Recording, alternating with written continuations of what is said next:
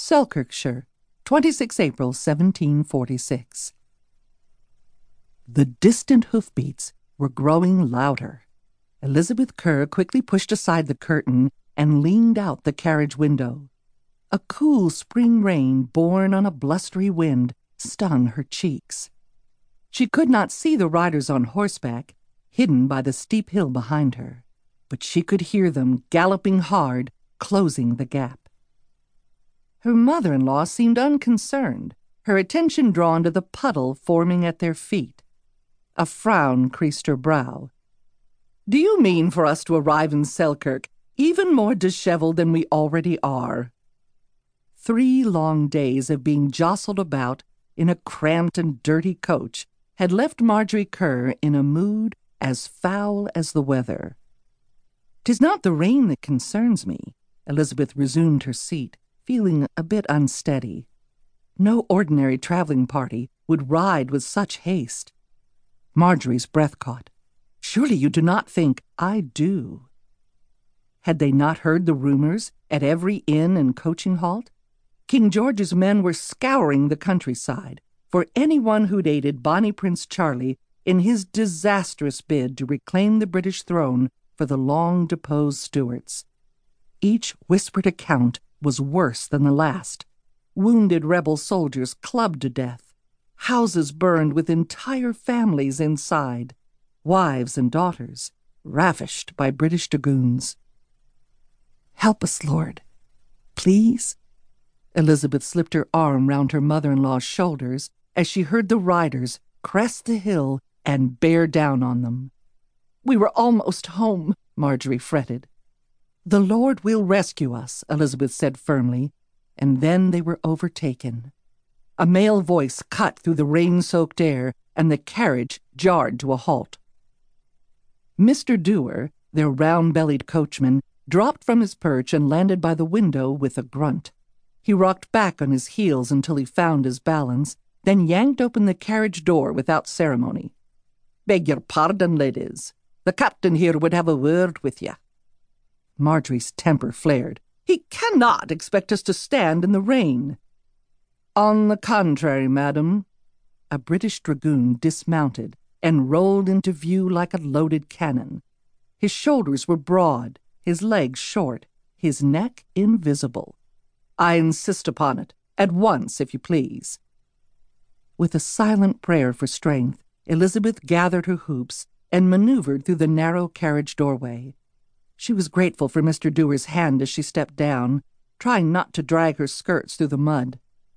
Despite the evening gloom, her eyes traced the outline of a hillside town not far south. Almost home. The captain, whom Elisabeth guessed to be about five and forty years, watched in stony silence as Marjory disembarked. His scarlet coat was drenched, his cuffed black boots were covered with filth, and the soggy brim of his cocked hat bore a noticeable wave. He was also shorter than Elisabeth had first imagined. When she lifted her head, making the most of her long neck, she was fully two inches taller than he. Some days she bemoaned her height, but not this day. By the time Marjory joined her on the roadside, a half dozen uniformed men had crowded round. Broadswords hung at their sides, yet their scowls were far more menacing. Come now, Mr. Dewar said gruffly. You've no need to frighten my passengers. State your business and be done with it. We've little daylight left and less than a mile to travel. Selkirk is your destination? The captain seemed disappointed. Not many Highland rebels to be found there. Tis a royal borough, Marjory told him, her irritation showing. Our townsfolk have been loyal to the crown for centuries. Elisabeth shot her a guarded look. Have a care, dear Marjory. The captain ignored her mother in law's comments all the while studying their plain black gowns, a curious light in his eyes. In mourning, are we? For husbands, I'll wager.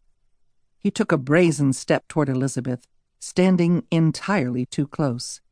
Tell me, lass, did your men give their lives in service to King George, at Falkirk, perhaps, or Culloden?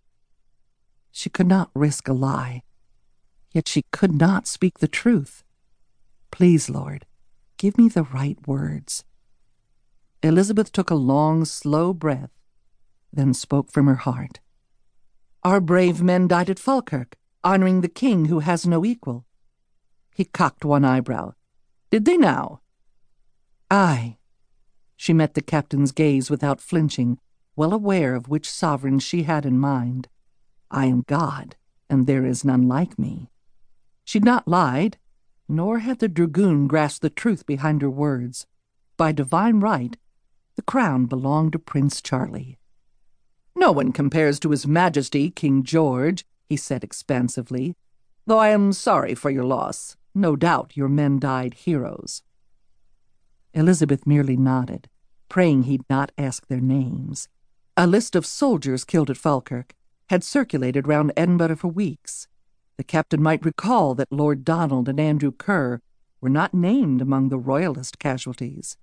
Instead, her handsome husband and his younger brother were counted among the fallen rebels on that stormy January evening.